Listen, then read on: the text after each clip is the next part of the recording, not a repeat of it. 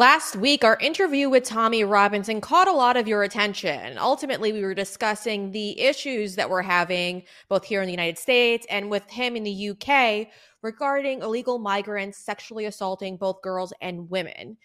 And ultimately, a lot of you guys were were pretty disturbed by these facts. Ultimately, this led to somebody flagging an article that came out in December that I want to bring to your attention.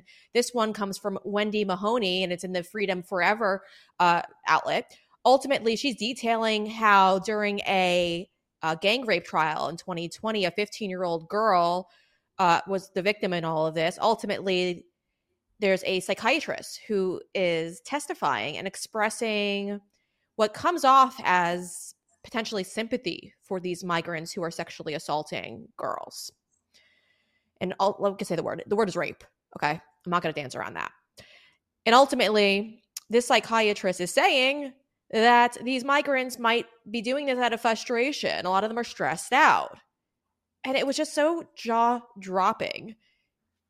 Ultimately, it says that this is like an anger thing for them. And that might be one of the root causes to all of this. Now, I want to bring in Wendi Mahoney. She is an independent journalist. She is the one who wrote this article. And I'm going to have her break down what happened during this trial and why the psychiatrist ultimately, what it seems like, is showing empathy for the rapist through the t- testimony that she had given. So please welcome in independent journalist Wendi Mahoney. Wendi, again, you are so great with your reporting. I love all the stories you release because you're not afraid to go where most journalists don't want to go. And this, I'm so glad you flagged this for me because the the testimony itself was a little off. It sounds like this psychiatrist is trying to be empathetic for the rapist. And uh, that to me is quite disturbing. I want to hear what you thought of the testimony in itself and give us some background on all of this just to make sure we're not kind of taking this out of context. Yeah, well, I think this happened a while ago, I think in 2020. Mm-hmm. And and as you and I were talking about prior to this broadcast, uh, Europe does have a tremendous problem with uh, these immigrant populations, particularly from populations, immigrant populations that are different from the one, you know, from Western viewpoints or just the cultural viewpoints are so different that it makes it very hard for them to assimilate or integrate uh, into the prevailing culture. And in fact, in, in many cases, it's starting to flip. I mean, you you have so many uh, Muslims, you know, peoples of other cultures coming into Great Britain, London, you know, I mean, it, they're pretty much taking over. And so there, there's kind of, I think what, what really happened here is I think the psychiatrist was trying to explain the reasons for the behavior for, for raping the girl and saying that, you know, basically out of anger and frustration from being marginalized, etc now, that that is a valid viewpoint. However, um, what what I think is really happening is that we're looking at things. Uh, the the lens through which we see these kinds of of issues and these kinds of verdicts and outcomes is one of social justice and and it's it's kind of pushing us in the direction of excusing behavior because what you really want to look at is the outcome and what the judge decided given what he heard in the courtroom. And I think it was nine out of 10 of the, the guys were not given any time. And I don't even think, I think they're, they're still litigating all of this as we speak. So that's really more the issue is that it, it's making it harder and harder for people to discern the difference between uh, somebody was raped, it's a crime, it should be adjudicated that way.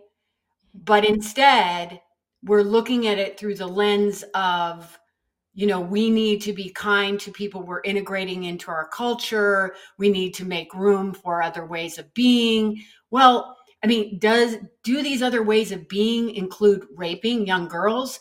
I think not but and and any rational person person would be able to talk about it that way. And in fact the public outrage from these incidents and these are not just isolated i mean there are many you know in sweden i mean it's it's all over europe france.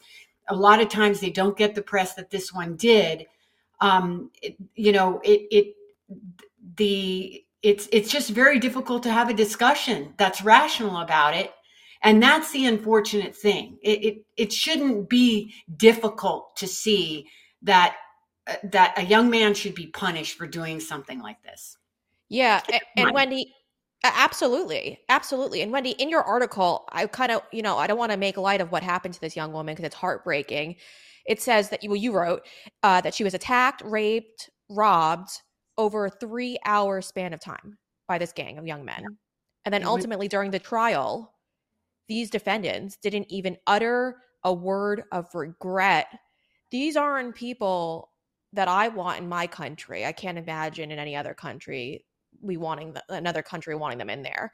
Uh, this is disturbing. It's disgusting, but we see it here in the United States. You know, I was just reading an article last week up in Boston. There was a Haitian illegal migrant who was sent to Boston and he uh, raped a handicapped person. They won't even tell you whether it was male or female.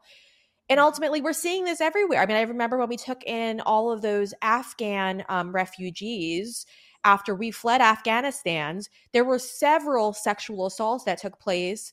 Even one member of our military was assaulted by a migrant while on base. And so ultimately, it's a head scratcher. Do you think, just based on your research that you've done, do you think that this is something that we could coexist we could have these people living in our country or do you think that we just really can't let them into our country just based on what what their their inability to empathize with women and to understand that women are not in the western world are not uh, as they would describe them, whores. I mean, that's ultimately what they do detail them on in multiple cases that they detail Western women as whores. And just to say it like it is, can we like can we live with these people in our country? Because ultimately, I'm I'm fearful for my life and my sister's lives when it comes to this, and I don't want us to live like this. I mean, it's a it's a really difficult question. Yeah, because we're known as a as a country that in, embraces immigrants you know, we're built on him. You know, that's the excuse you'll hear that, you know, our, our country is, is in a country that has welcomed immigrants and, and they're the foundation of our, of, of our culture and, and of our workforce and, and, and you name it. But the difference is that, that these cultural and religious mores are very, very different from Western mores. And they it, it's based on the assumption that the people who come here want what our culture offers. And it still is predominantly a christian culture here in the us i mean even some of the you know mexican you know the people south of the border who are coming in you know they do share that christian that christian belief system and and that's meaningful. And i'm not saying that we shouldn't be tolerant of other religious beliefs but when it starts to become a full kind of fabric of cultural mores in addition to religious mores that kind of wanders into these questions of how to handle them in the ju- judicial system. And i see it i mean we see it here in the us and it's it's a huge concern. And and and no i i don't want people here who basically don't want to adopt the things that are important to most Americans. I, I don't. I I, it, I don't. I, I think there's plenty of room in the world for you to have those belief systems and live in those places where those things are more commonly held, you know, are a, common thread in your belief belief system.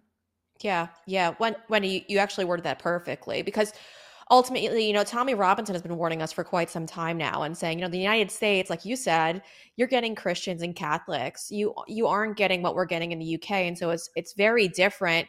And, and he's constantly speaking to sexual assault victims in the UK and local law enforcement doesn't want to talk about it or prosecute these individuals because again they're acting out of fear rather than defending th- their their people, their their brothers and sisters and everyone else who's getting assaulted by these individuals. Because ultimately, also, it's not just women who are being assaulted.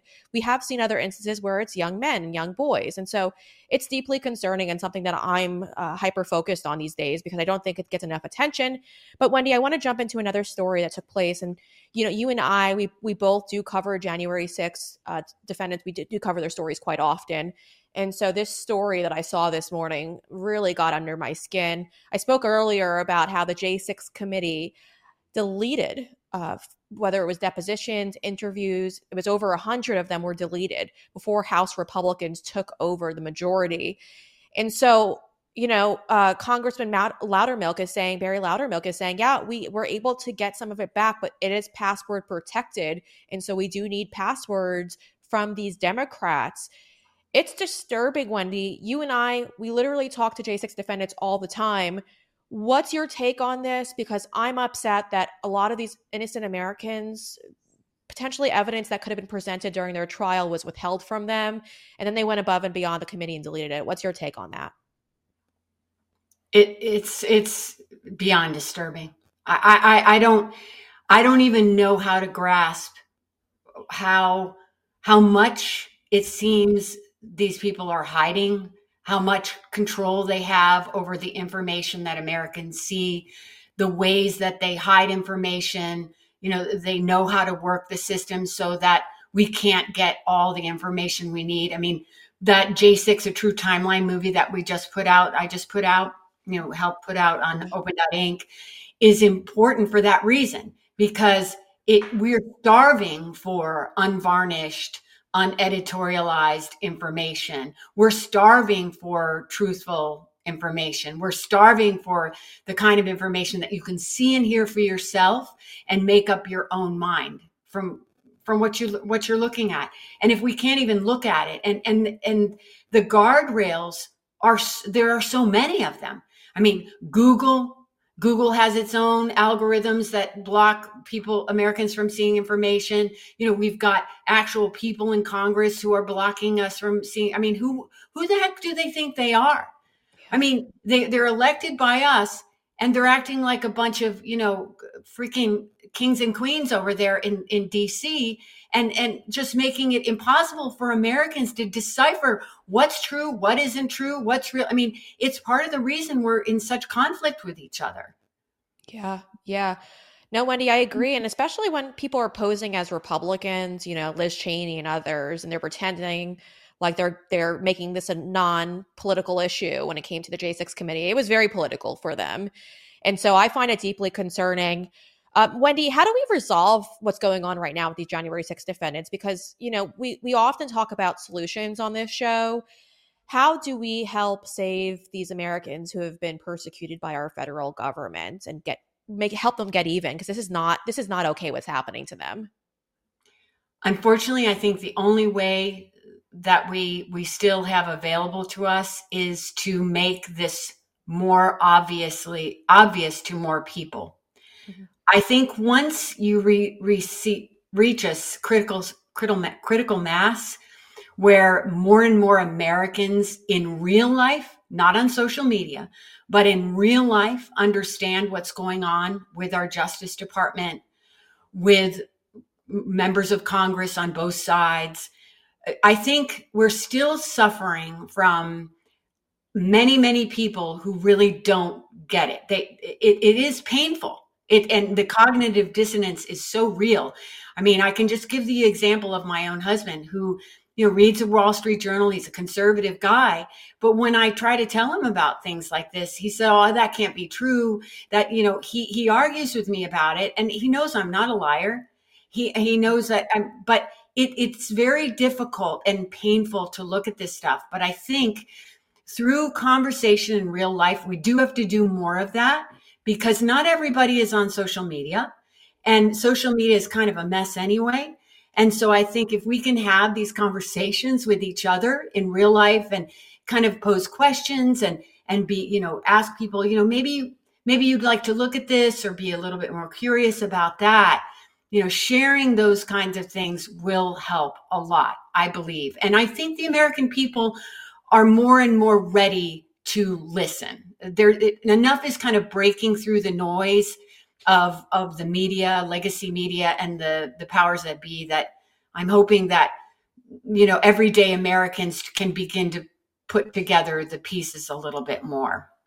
Yeah, yeah, I hope so too. And I think with the work that you're doing as an independent journalist, it's really helping opening up that discussion that we need to all have. Um, because let, let's be honest, there's there's a lot of Americans that don't know what happened on January 6th. And although we have our suspicions, we need to be able to have these discussions without them getting upset or just completely dismissive about it because uh, the evidence is mounting. And thankfully, we have people like Congressman Barry Loudermilk who aren't afraid to push and to figure out what happened that day.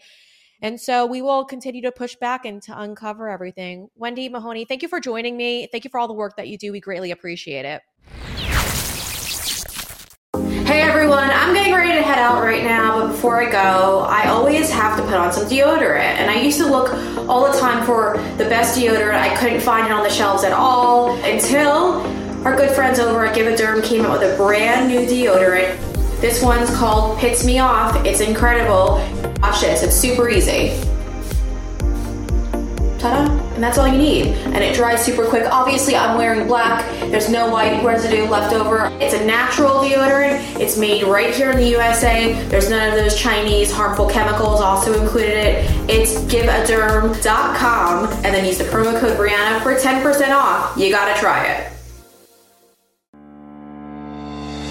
I want to let our audience in on a little secret. I'm saving hundreds of dollars each year after switching over both of my lines to Patriot Mobile. Yes, so now my business and personal line are with Patriot Mobile. Now, Patriot Mobile uses the same towers that you're probably already using now, except it's less expensive. So, my 5G towers that I love to use my old provider, I'm still using them now. I'm just paying significantly less money to do so. And on top of it all, Patriot Mobile believes in the same things you and I believe in. They have the same morals. So they donate to causes that are like pro life causes, veteran causes, and even the NRA. It's incredible. So I highly recommend you head over to patriotmobile.com right now, take a look at their plans, and sign up. And today, if you sign up and use promo code Breanna, they're to waive the activation fee. Yes, you heard it right. They're to waive the activation fee. Just make sure you use promo code Breanna, B R E A N N A guys, I've said it once before, so I'm going to say it again. Under the Biden regime, I've never been more worried about my financial future. I called my good friend Dr. Kirk Elliott because I wanted to come up with a plan put in place to make sure I was secure, and he came with a plan for me to invest in silver. I'm rich. I've got my silver. I'm feeling so much better about my future. I highly recommend you give him a call and just chat with his team 720-605-3900. And you could also head over to his website if you'd like to schedule an appointment. It's kirkelliottphd.com slash Breanna. And if you enjoyed that segment, make sure you hit that like button and if you want to see the news before it becomes the news, you have to subscribe to our channel. And well, if you have a liberal friend that you're looking to save, make sure you share this content with them.